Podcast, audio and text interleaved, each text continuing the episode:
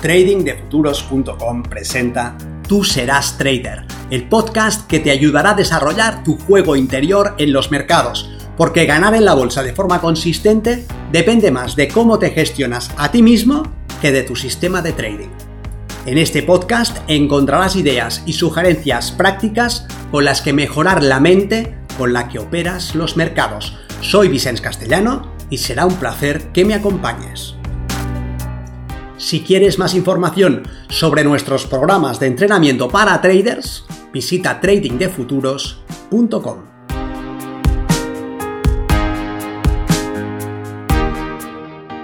¿Cómo compran los traders profesionales?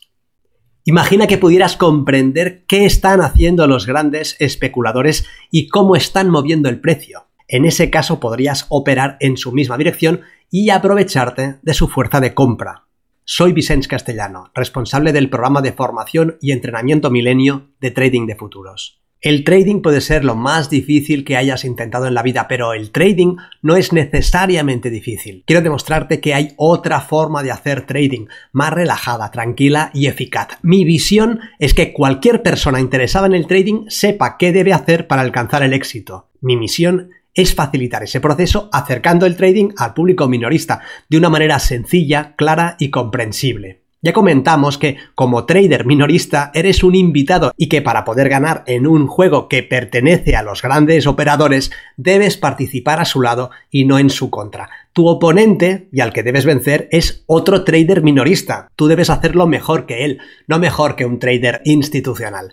También dijimos que para hacerlo era muy práctico aprender a leer qué están haciendo los grandes operadores y qué están haciendo los operadores minoristas. Veamos de entrada las grandes diferencias operativas entre ambos grupos. Lo primero que hay que saber es que los grandes especuladores no trabajan con un solo vehículo financiero sino con múltiples. Si uno de ellos no les da las oportunidades que les interesan, se mueven al siguiente con flexibilidad.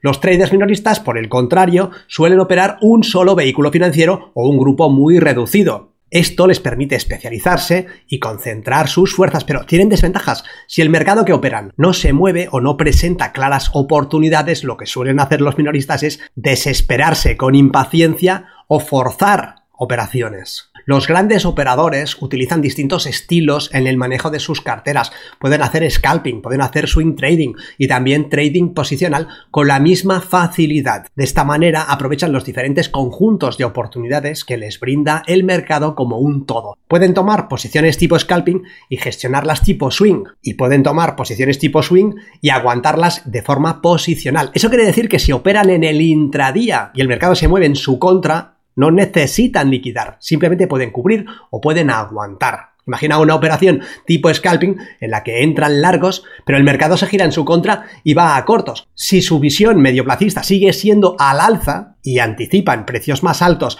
en los próximos días o semanas, pueden aguantar sus posiciones con tranquilidad. Un operador minorista, al contrario, suele especializarse en un tipo de operativa, por ejemplo, scalping o swing trading. Y si el precio va en su contra, tiene que salir del mercado. Aguantar una posición en contra sin soltar la mano suele acabar en pérdidas terribles y no es sostenible en el tiempo. Por lo demás, los minoristas suelen preferir el corto plazo y tomar operaciones que duran minutos o algunas horas, pero ni días, ni semanas, ni mucho menos meses. Una parte muy importante de las decisiones de los grandes operadores se toman por motivos fundamentales y esta es otra gran diferencia. Estos motivos fundamentales luego se complementan con razones de tipo técnico, las políticas de los bancos centrales o de la Reserva Federal, la curva de tipos o las guerras comerciales marcan el escenario de fondo que les permite trazar sus estrategias, mientras que el análisis técnico les da el conjunto táctico para ejecutar su operativa. Los traders minoristas no suelen operar basándose en fundamentales y sus decisiones suelen ser puramente técnicas. También hay que tener en cuenta que un trader profesional gestiona su riesgo de forma distinta a un operador minorista. Tienes que saber que un profesional tendrá una cartera diversificada en distintos activos financieros que mantendrá siempre balanceados. Una parte importante de su trabajo consiste justamente en monitorizar la correlación entre distintos activos para poder reducir el riesgo. Por lo general, una parte de su cartera será en acciones, otra parte en commodities, otra parte en bonos del tesoro a medio plazo, otra parte en bonos a largo plazo y otra parte en oro. El operador minorista no suele diversificar sus activos y tiene una cartera muy concentrada, por lo tanto su riesgo es extremadamente alto. Un operador profesional gestiona el riesgo en función de la volatilidad, mientras que un minorista bastante tiene con operar poniendo un stop en el mercado. Los traders profesionales aprovechan a su favor la publicación de noticias como proveedoras de liquidez. Son capaces de predecir los números que saldrán publicados con días o semanas de antelación y pueden utilizar el movimiento del precio en esos momentos para obtener liquidez y generalmente deshacer posiciones. Pero el operador minorista o se abstiene de operar en noticias, lo que tal vez sea lo más sensato en su caso, o reacciona unos pocos minutos antes o unos pocos minutos después de la publicación de noticias y generalmente suele quedar atrapado a contrapié. Los objetivos que tienen ambos grupos también son diferentes. Los de los operadores profesionales son muy realistas y son muy comedidos. Deben primero sobrevivir y después enriquecerse y no tienen ninguna prisa por tomar operaciones. Pero los traders minoristas suelen tener unas expectativas que están muy desajustadas, que están muy desfasadas sobre el tiempo y el esfuerzo que les llevará ganar dinero. Se marcan objetivos muy desajustados y ambiciosos que poco tienen que ver con sus capacidades operativas y técnicas, lo que les empuja muchas veces a forzar operaciones y les conduce al fracaso. Centrémonos ahora en las diferencias tácticas, en cómo tienen que tomar posiciones los grandes operadores. Veámoslo en un gráfico. Este es un gráfico del futuro del petróleo en un marco de una hora. Lo primero que dijimos es que los operadores institucionales, los grandes traders, los grandes especuladores, cuando toman posiciones lo hacen durante un periodo largo de tiempo. No es que de repente un día digan, hoy vamos a ir a largos y giran todos sus cortos a largos. Esto no sucede de esta manera. Cambiar la dirección de una parte de su cartera les lleva tiempo. Uno de los primeros puntos que debemos tener claros es que un operador profesional que quiera posicionarse largo debe de hacerlo cuando el mercado se mueve a la baja. Aprovechan un movimiento bajista del precio, por ejemplo este, para tomar posiciones compradas este movimiento bajista o este movimiento bajista son aprovechados para tomar posiciones compradas. Aquí tenemos otro movimiento bajista, aquí tenemos otro movimiento bajista, aquí tenemos otro movimiento bajista. Si su posición original es corta, si están cortos en precios superiores, lo primero que van a hacer estos movimientos bajistas es permitirles cerrar sus cortos. Estos movimientos bajistas les permitirán cerrar las posiciones cortas que tenían tomadas con anterioridad y entrar posteriormente, aprovechando estos movimientos bajistas, en una posición neta alcista. Lo que están buscando es un precio medio, es decir, si tienen una visión alcista y lo que quieren es entrar comprando, lo que deben hacer es aprovechar los movimientos cortos, primero para cerrar los cortos anteriores, estos movimientos bajistas son comprados por los traders institucionales y cierran sus cortos, y luego los demás movimientos bajistas son aprovechados para posicionarse largos, si su visión es alcista. Si el mercado se mueve al alza antes de que hayan podido tomar las posiciones que tenían previstas, lo que pueden hacer es frenar este movimiento alcista, deshaciendo una parte de sus posiciones para que el precio regrese nuevamente a una zona donde sí les interese comprar. Si el precio escapa, por ejemplo, en este nivel, pueden frenar este escape para que el precio regrese a una zona en la que sí les interesa comprar. Y es después de que hayan tomado sus posiciones que el mercado puede moverse en la dirección que ellos anticipaban. Entonces, ¿qué es lo primero que debes saber? Aprovecha los movimientos contrarios del precio. Si quieren comprar, aprovechan las ventas, los movimientos bajistas para entrar comprando. ¿Qué es lo segundo que debes saber? Que no entran a un solo nivel de precios. Sus posiciones son posiciones medias, precios medios, representados en este caso por esta línea horizontal. Deben de tener claro cuál es su precio medio de compra. Por otro lado, que debes saber que se sostienen a lo largo del tiempo. Estos primeros movimientos corresponden al 1, 2 y 3 de octubre. A partir de aquí, el movimiento lateral durante la siguiente semana y el arranque alcista de hoy, que es viernes.